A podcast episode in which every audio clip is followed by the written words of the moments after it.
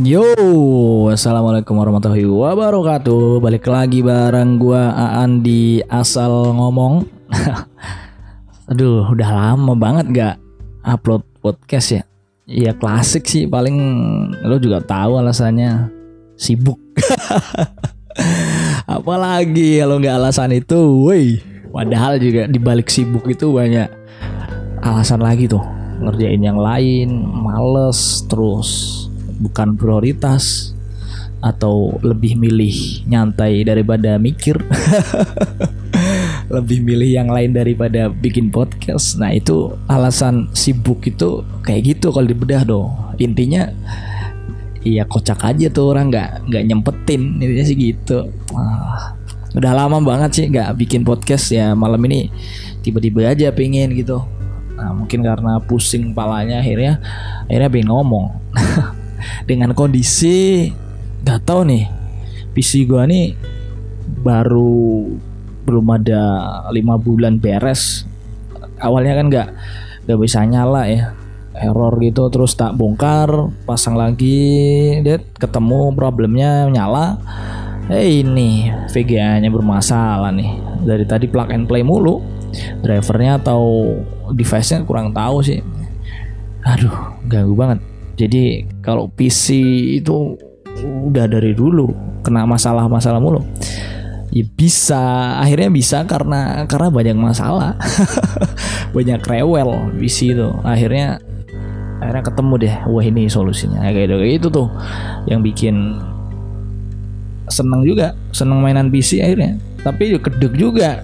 Wah, kalau ada masalah-masalah kayak gitu kalau mau kepake buat ngedit atau bikin konten kan jadi jadi males akhirnya karena alatnya nggak beres Nah, oke, okay. semoga kalian di sana sehat dengan segala kesehatan mental maupun fisik atau pikiran semuanya sehat ya karena uh, tahun 2021 ini banyak orang gila lama-lama nih. Apa PPKM gak selesai-selesai lagi nih. Kita udah masuk PPKM apa ya? Dulu itu ada PP ada PPKM, PPKM mikro, PPKM darurat, PPKM level banyak banget tuh sebut-sebutannya. Di awal-awal dulu malah kita ribut mau namain apa selain lockdown. Ya intinya tetaplah bikin pusing itu loh nggak bisa gerak bebas, nggak bisa ke mana-mana, susah juga kerja. Ya yang kayak gitu kayak gitu bikin orang frustasi kayaknya. Ya, semoga kalian masih waras itu aja. Waras aja itu udah sebuah prestasi sekarang cuy. Jadi jangan meremehkan orang waras yang nganggur karena waras saja itu udah hebat. Dua tahun pandemi sampai sekarang belum jelas kita gimana penyelesaiannya. Apakah akan berakhir juga nggak tahu. Akhirnya sampai di titik ini ke, di titik ketidakjelasan. Ada vaksin sih alhamdulillahnya ada vaksin. Vaksin udah udah datang ya walaupun distribusinya lambat banget. Aku itu beberapa kali pengen vaksin cuman ngantrinya itu loh. Weh panjang ram, lama. Jadi susah. Jadi dari instansi nggak ngadain sendiri soalnya. Jadi harus vaksin mandiri. Nah, itu yang yang bikin susah. Akhirnya gaji gak jadi jadi mulu. Datang jam 10 jam 9 udah habis. Harus datang lebih pagi gila aja. Jarang lebih pagi coba. Ya kerja kerja harus briefing tim dulu pagi-pagi ah susah ya pak. Tapi nggak tahu deh nanti semoga segera segera sih tahu usahain terus biar bisa vaksin. Karena emang jadi persyaratan perjalanan vaksin. Dan saya sering pergi-pergi itu jadi butuh vaksin. Rapid doang nggak nggak bisa. Sebelum rapid harus vaksin dulu. Jadi jadi penting akhirnya. Waduh penting bukan karena kesehatan ya tapi karena birokrasi lucu banget Oke teman-teman, nah, kalian udah udah nganggur berapa tahun nih kalian nih? Udah apply di perusahaan mana aja coba dan udah nyoba bisnis gagal berapa kali nih di kondisi kayak gini? Kayaknya seru kalau dengerin cerita-cerita apa pahit perjuangan kayak gitu kayaknya seru deh. Bikin ngeri dan tapi challenging juga bagi orang-orang yang yang pingin nyoba. Nah, kebetulan pas berarti sampai saat ini hampir setahun nih gue di, di lembaga filantropi berkarir di di lembaga filantropi ini. Filantropi basicnya Islam ya. Nah, ini hampir setahun. Dan gak kerasa sih cepet banget ya kerasanya ya. Ya mungkin karena efek pandemi juga yang bisa mempercepat kayak perasaan waktu itu bisa lebih cepat gara-gara. Ini tiba-tiba aja udah mau September nih padahal pas aku bikin podcast satu bulan MT itu itu bulan apa berarti? November kayaknya deh. November apa Desember lupa aku. Pokoknya gak jauh lah dari bulan Agustus nih. Nah ini tiba-tiba udah mau September. Gokil sih cepet banget rasanya. Tapi dapat apa aja dari pengalaman-pengalaman setahun mau setahun ini ya di lembaga filantropi? Banyak men. Banyak apalagi situasinya pandemi kayak gini akhirnya banyak insight lah yang didapat dari aktivitas-aktivitas gua penyaluran donasi bikin program-program sosial ataupun uh, promosi fundraising ke orang-orang buat buat tertarik untuk untuk berdonasi tapi kalau mau ngomongin itu lebih dalam butuh teman sebenarnya sih buat ngobrol. Tapi kalau kalau ngomong sendiri kayak gini, kadang suka loncat-loncat bro. Ngomong-ngomong satu hal terus pindah lagi ke, ke lain hal karena nggak ada nggak ada gak ada lawan bicara ya kalian doang nih lawan bicara gua saat ini. Tapi um, kalau di padetin ya, jadi beberapa hal yang yang akhirnya bisa membuat saya menjadi baru menjadi gua ini jadi jadi nemuin sesuatu yang baru adalah ini ini klise memang udah sering kalian denger ya soal bersyukur. Bersyukur berjuang dan sabar anjir sabar. Iklan kata-kata yang yang di tongkrongan tuh udah apa sih nih ngomong? Ah. Ya tapi emang gitu cuy rasanya cuy. Apa ya? Yang pertama syukur dulu deh. Bersyukur ini jadi makin makin menjadi jadi ya. Jadi ini sok sok bijak aja sih. Jadi gua nih kayak nemu rasa bersyukur yang yang lebih dari sekedar ucapan gitu loh. Kadang kan selama ini bersyukur ya mau alhamdulillah syukur dari ini ya kayak gitulah oral ngomong-ngomong doang. Tapi setelah turun langsung menemani kaum kaum duafa yang membutuhkan gitu akhirnya ya be action syukur itu nggak cuma di mulut pada akhirnya menurut gua sih. Tapi nggak penting menurut gua kau ngomong bersyukur. Apalah kayak nggak ngefek kalau kamu nggak ngelakuin apa-apa itu loh. Paham gak sih maksudnya? Kayak kayak aku suka kamu ngomong ke ke cewek gitu tapi tapi tindakannya nggak mencerminkan aku suka kamu. Ya ya bohong kan? Sama aja bohong bukan bohong sih tapi sama aja bohong. Beda ya nah kalau di di filantropi ya akhirnya gue harus terlibat nih. Ya mulai harus semangat ngajakin orang buat berdonasi bikin charity gitu ke orang-orang sambil saya nemuin orang-orang yang membutuhkan bikinin program bikinin event biar biar kekuatan berbaginya itu makin gede. Nah nah di situ sih rasa syukur gua sih tak tak pikir-pikir ya. Di gua yang sehat dan berkecukupan. Akhirnya gua harus cari orang yang membutuhkan. Kemudian ngajakin orang supaya mau berbagi ke orang yang yang kekurangan ini. Terus berkomunikasi apa ngobrol-ngobrol soal kebutuhannya kesusahannya. Nah kayak gitu kayak gitu tuh yang bikin wah anjir ini apa ya ternyata belum ada apa-apanya selama ini gue nih. Itu loh yang bikin rasa syukur itu jadi lebih ngerasa naik kelas. Tapi eh, nggak eh, tahu sih menurut orang lain. Tapi aku sendiri gue sendiri ngerasanya kayak gitu. Jadi sedikit naik kelas mungkin. Jadi gini sih. Ya kalau lo ngomong bersyukur ya lakuin dengan tindakan. Entah itu berbagi entah itu nemenin mereka ngobrol atau enggak ya sekedar berempati lah sama-sama merasakan gitu. Akhirnya tindakan-tindakanmu apa ya mendekatkan diri ke ke dia gitu loh. Jadi kita dengan orang-orang yang kekurangan itu deket akhirnya akhirnya di situ poinnya. Nah itu syukur banget. Terus yang kedua soal apa tadi sih? Lupa gue suka kayak gini emang kalau kalau ngomong sendiri uh, itu ya berjuang mungkin. Ah iya tadi berjuang. Ngomong berjuang deh kayaknya deh. Nanti kalau salah sorry ya. Aku males ngeriwain ke belakang gitu loh. Jadi ya udahlah berjuang. Ini berjuang ini juga jadi poin. Kadang itu kita nggak selesai dalam satu tindakan men. Iya kayak uh, charity gitu ya. Atau enggak kita bikin program-program pemberdayaan.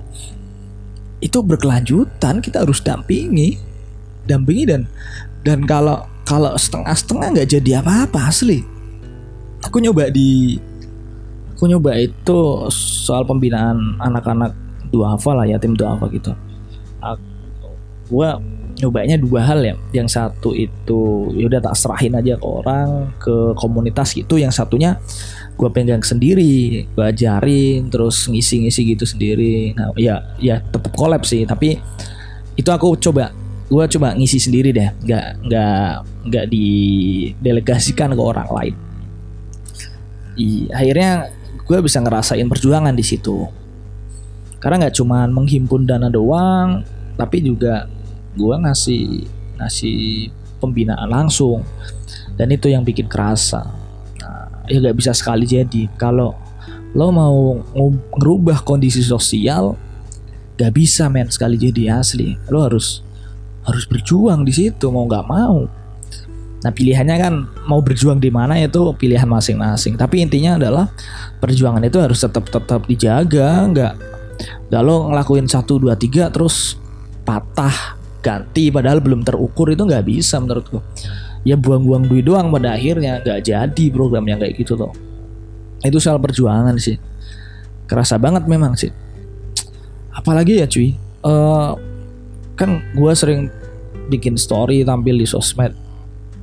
Dia bahagia excited gitu. Tapi di balik itu juga ngerasain males juga kadang males aneh. Dan ngerasa ngerasa apa ya? Ya kayak perasaan apa sih gue ngelakuin gini? gitu loh. Perasaan itu muncul. Tapi kan gue harus tetap tampil dengan uh, muka senyuman gitu kan harus tetap tetap dilakuin di sebagai seorang public service harus tetap dilakuin. Nah itu perjuangan di situ. Kayaknya di semua hal ya tetap harus berjuang sih. Tapi di filantropi ini gue ngerasain perjuangan yang berbeda. Perjuangan yang yang lebih karena dia harus didampingi nih, harus harus di dibarengin gitu loh, nggak ditinggal doang. Nah, itu yang muncul ya berjuangnya karena orang lain pada akhirnya bukan karena diri gue sendiri. Itu yang mungkin bisa naik level ya. Terus sabar. Sabar ini jadi poin penting pada akhirnya. Ketika di lembaga filantropi. Karena ya mungkin ini case nya beda ya. Case nya di di gua nih um, backgroundnya beda semua. Kan gue di cabang ya. Backgroundnya nggak nggak se seberwarna gue lah secara secara pengalaman ataupun pendidikan. Ya rata-rata orang-orang asli asli setempat. Nah sedangkan uh, kalau gua kan banyak banyak ke mana-mana ya. Ke kota ini kota ini kota ini gitu. Dan dan akhirnya banyak itu. Kayak kayak apa ya? Kayak kalian di satu tongkrongan tapi ngobrolnya nggak nyambung gitu loh. Apa sih rasanya kayak gitu tuh. Ya ya fine fine aja fine fine aja dalam beraktivitas bergaul bersosialisasi bercengkrama fine fine aja. Tapi uh, kalau frekuensinya beda ya uh, di satu titik pasti kalian ngerasa apa sih gue di sini lama-lama? gitu loh. Kan kayak gitu ada gitu. Dan itu ujian ujian kesabaran yang pertama tuh harus menjaga ritme frekuensi supaya uh, gua nih tetap tetap perform dalam bekerja. Nah, belum lagi sabar ngadepin orang-orang yang banyak maunya. Nah, jadi teman-teman gak ya orang-orang yang kekurangan yang butuh dibantu juga gak semuanya bisa kooperatif itu yang jadi poin ada beberapa yang yang apa ya yang maksa dalam tanda kutip ya wajar sih saya nggak nyalahin mereka juga mereka berhak sih seperti itu karena emang kondisi gak ada yang tahu. Tapi hal-hal kayak gitu yang harus menguji kesabaranmu pada akhirnya. Karena nggak jangan sampai kalian marah gara-gara orang yang memaksamu untuk meminta sesuatu jangan sampai. Itu bahaya. Nah di situ harus disabarin tuh. Di pelan-pelan. Nah, gue pernah satu momen gini cuy. Ini ada orang tua gitu mau minta beasiswa. Minta beasiswa. Dedet saya kerja komunikasi uh, ya saya udah akhirnya udah cari tahu sih backgroundnya oh, keluarga ini gimana dari dari pengalaman-pengalaman orang yang pernah berhubungan dengan dia. Uh, pada akhirnya saya mintain dia nggak bisa menyerahin administrasi lengkapnya untuk approve bener nggak dia kekurangan biaya sekolah. Nah akhirnya aku minta dia bawa kayak kupon gitu yang cuma tulisannya kurang sekian di bulan sekian gitu loh. Terus tak minta um, ada surat keterangan juga tak minta oke okay.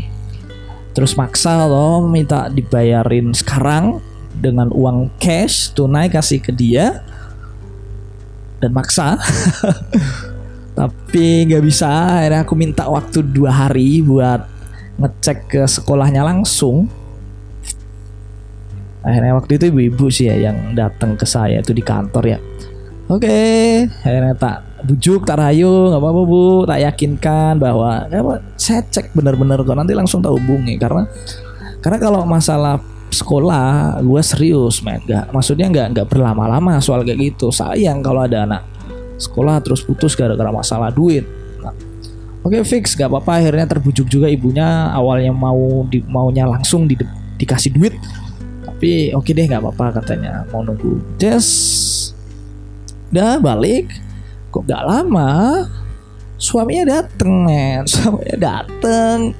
Kaget juga kan minta apa kupon sama surat pernyataannya itu dibalikin dikembaliin ke ke dia. Ya udah.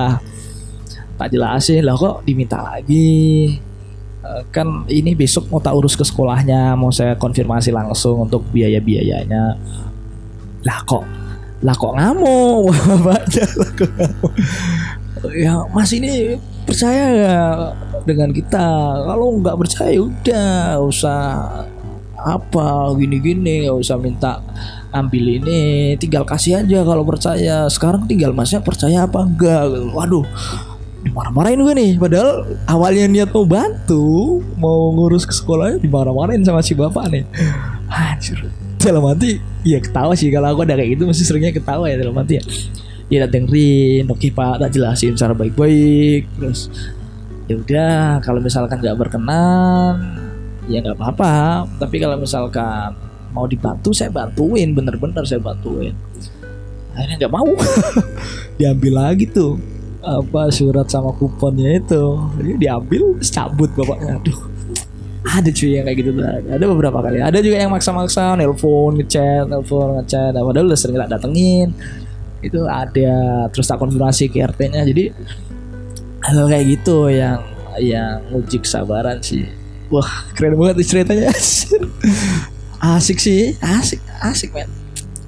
Cuman ya lagi-lagi ya apa um, berkecimpung di dunia sosial itu nggak nggak menawarkan kekayaan. Jadi lo kalau misalkan punya niat baik untuk situ mapan dulu deh secara apa ya ya paling enggak ini ini perspektif gue pribadi ya. Paling enggak lu punya passive income. Ada nggak bisnis yang bisa kalian andalkan untuk paling enggak untuk memenuhi kebutuhanmu sendiri ya?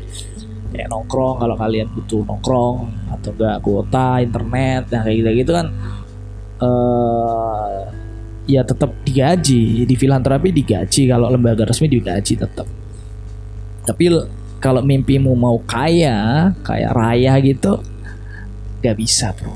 Gak bisa. Di situ bukan jalannya. Makanya ambisi orangnya beda-beda akhirnya. Ya pilihan sih pilihan-pilihan aja. Kayak gitu gitu tuh milih dua-duanya bisa nggak? Bisa banget lah. Tinggal lo mau jalanin yang mana dulu. Tapi kalau bebarengan kayaknya rada susah. Kalau kalau posisi lo udah di top manajemen atau enggak paling enggak di middle management lah rada susah. Tapi kalau relawan biasa ya enak-enak aja karena nggak terikat oleh waktu loh.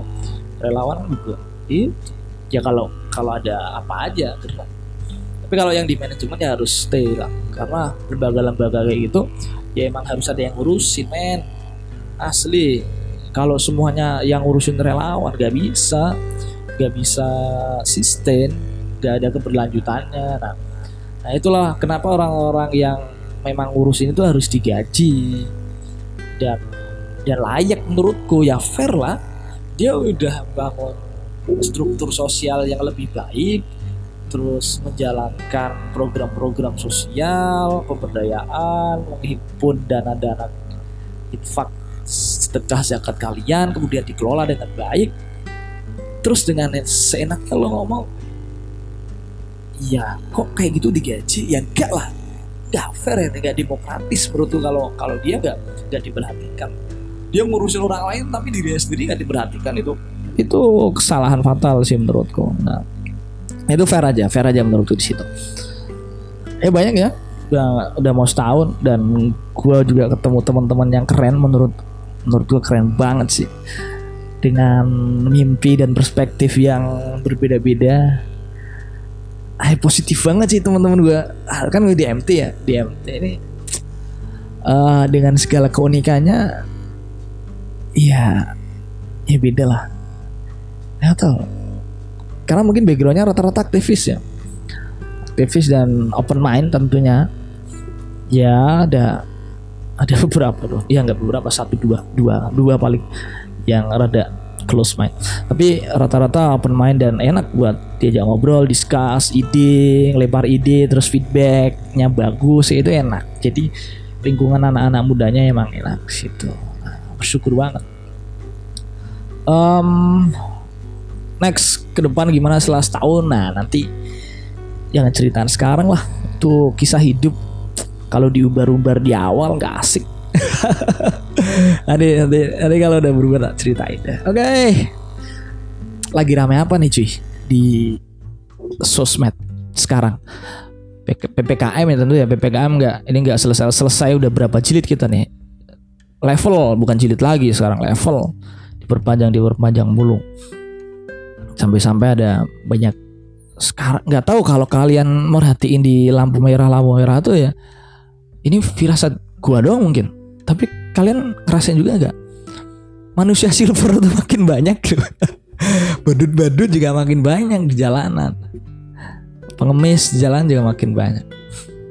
Ya karena mungkin kondisi susah juga mau jualan ketika orang-orang nggak mau keluar.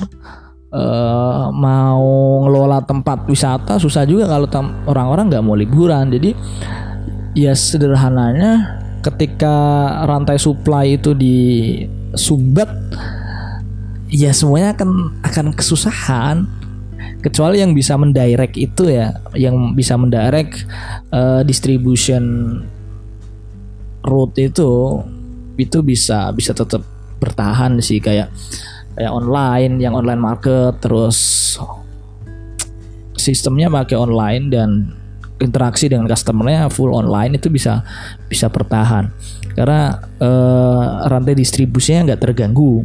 Nah Nah, tapi kalau yang di jalan-jalan uh, tempat wisata gitu yang harus ketemu langsung pasti terganggu. Pasti terganggu dan dan survei terakhir kayaknya kelas menengah makin berkurang ya. Jadi ya kita makin terpisah sih. Yang yang ada hanya kelas atas dan kelas bawah. Kelas menengah itu yang yang kalau kita pas SD ditanya uh, orang kaya apa bukan? Orang yang berkecukupan itu gitu. Itu berkurang rata-rata. Uh, ya bisa jadi makin miskin bisa jadi makin kaya. Tapi yang ditanggung tengah-tengah itu makin dikit.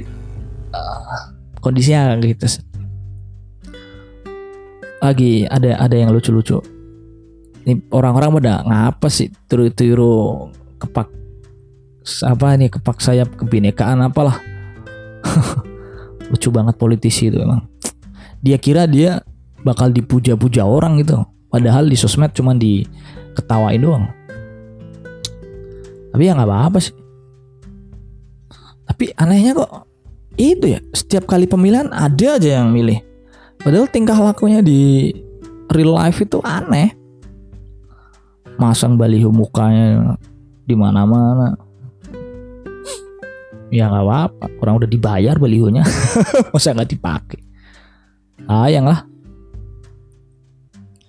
Oh ah, oh iya gue akhir-akhir ini juga sering itu cuy.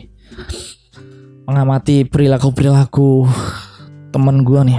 Kan kalau gue termasuk baru ya di setelah selesai studi setelah kerja di Jogja sama di Papua terus balik ke Pekalongan ketemu teman-teman organisasi baru ya hitungannya gue gue baru belum belum ada setahun di sini. Nah nah emang culture shocknya beda itu sosok yang mau ngomong culture shock kayak di luar negeri aja. Tapi apa ya pola interaksinya nih mungkin ya. Karena teman-teman gue di sini ya basicnya basic Islami. Jadi dengan kondisi gue yang yang nggak terlalu Islam Islami banget akhirnya banyak gitu. Banyak banyak keanehan banyak friksi yang yang terjadi dalam tanda kutip ya. Ya bukan friksi gelut gitu enggak. Lagi kayak ya, apa sih ngomongnya? Apa sih ini? Ya kayak gitu gitulah. Yang yang bikin bikin aneh suasana. Tapi tapi gue yang coba belajar coba belajar gimana sih mereka berpikir gimana sih mereka bertindak dan gimana caranya mereka itu uh, bersosialisasi. Tapi tapi gue nggak nggak nggak nggak ngikutin cara-cara kayak gitu. Gue punya cara sendiri. Ya sedikit menyesuaikan diri aja sih. Nah tapi tapi seru. Serunya di situ. Kalau kalau semua yang lo minta itu sesuai dengan keinginan lo ya nggak ada proses belajar di situ nggak seru. Enak-enak aja. Nggak keren lah nggak keren nah makanya makanya ada proses belajar di sini. Next uh, insya Allah gue mau bikin beberapa hal-hal baru. Ya nyoba aja sih. Nyoba hal-hal baru yang pengen dilakuin dan udah mulai nemu polanya sih sama orang-orangnya. Jadi semoga bisa istiqomah ya dalam melakukan itu. Dan paling enggak um, bisa bikin mereka oh iya aku ngelakuin berorganisasi gak dibayar itu ada milestone-nya gitu loh bisa dilihat bisa dirasakan dan bisa dibanggakan oleh diri sendiri oh ini dulu dulu gua nih yang bikin nih oh itu perjuangannya bikin kayak gitu sampai sekarang masih ada dan menghasilkan itu kayak gini nih. Jadi jadi ada ada kebanggaan ketika dia melihat hasil-hasil kerjanya sebelumnya. Eh, itu yang keren sih menurut gua. Daripada lo ngerjain banyak uh, program tapi um, ya hilang gitu aja. Cuman bisa diingat doang, diingat karena udah selesai dan gak ada sisanya. Hanya jadi legend doang itu loh nggak? Kan nggak nggak keren sih menurutku. Ya oke itu besar itu bagus itu keren tapi udah selesai masalahnya sekarang. Udah nggak bisa dirasain lagi ngapain? Nah mending yang yang bikin sesuatu yang yang bisa dilihat lagi gitu loh nah ini keren bagus dan masih masih berjalan itulah nah itu keren menurutku nah, Oke, itu teman-teman ya malam ini. Um, kayaknya nggak apa lagi ya ngomong apa lagi. Apalagi kalau kalian ada kenapa chat grup juga jadi aneh. Oke. Kita masih ribut bagi-bagi masker lagi nih. Padahal udah dua tahun pandemi. Ini masker nggak selesai-selesai. Ini kepaksa banyak banget yang bikin lucu-lucuan di Twitter. Jadi kalau udah udah banyak ya, kalau udah banyak yang bikin kayak gitu, terus lo nggak ada sesuatu yang baru di kontennya, jadi garing men asli. Ngapain sih? Udah banyak yang bercanda kayak gitu. Sadar sadar woi. Guys. Itu ya, nanti hmm, ini bola mau mulai ya? Ntar lagi mulai nih. Dan udah rame kayaknya stadion. Bakal bakal kembali normal. di luar negeri. Itu dulu deh kayaknya deh untuk malam ini. Um, terima kasih ya udah dengerin ocehan-ocehan gue. Jadi uh, di penutupan mungkin um, semoga pandemi ini segera berakhir walaupun gue yakin banget sih masih lama nih vaksinnya aja belum belum semua divaksin. Tapi itu hal umum. Berdoa semoga pandemi segera berakhir itu. Doa yang paling umum sekarang. Nggak apa-apa. Berharap nggak apa-apa juga. Semoga segera berakhir pandemi ini. Amin. Nah dan untuk kalian yang masih bingung cari kerjaan masih bingung mau ngapain bangun tidur masih gak kepikiran ya mau ngelakuin apa gitu itu memang siksaan terberat ya di usia 20-an. Tapi menurut gua sih kamu harus tetap bergerak cuy. Apa pun itu, pikirkan sesuatu yang menghasilkan dulu dah asli. Kalau misalkan perutmu belum aman ya, ini disclaimer. Kalau perutmu belum aman, kamu lakuin apa aja deh yang bisa ngasilin duit dulu. Yang pertama, tapi kalau lo udah aman, maksudnya ya ketika kalian bingung mau ngapain tapi masih tetap bisa makan keluarga masih support ya kembangin skill lah. Banyakin ambil project kecil dulu banyakin portofolio lama-lama pasti akan hal-hal yang kalian inginkan itu akan terjadi kok. Konsistensi kan? Karena konsisten. Percaya aja sama itu. Insya Allah hukum kekal kekekalan energi ya ketika kalian mengusahakan yang terbaik ya akan balik yang terbaik. Karena energinya kan berubah bentuk ya. Energi terbaik yang dikeluarkan oleh kalian akan kembali lagi ke ke menjadi sesuatu yang terbaik ke kalian. Itu hukum hukum fisika hukum kekekalan energi udah udah pasti tuh kayak gitu. Dan aku percaya itu sih cuy. Jadi mungkin ya. Uh, thank you semangat bro. Jangan sampai gila loh ngadepin pandemi santai aja. Banyak banyakin ngobrol sama temen Oke, okay, thank you. Assalamualaikum warahmatullahi wabarakatuh.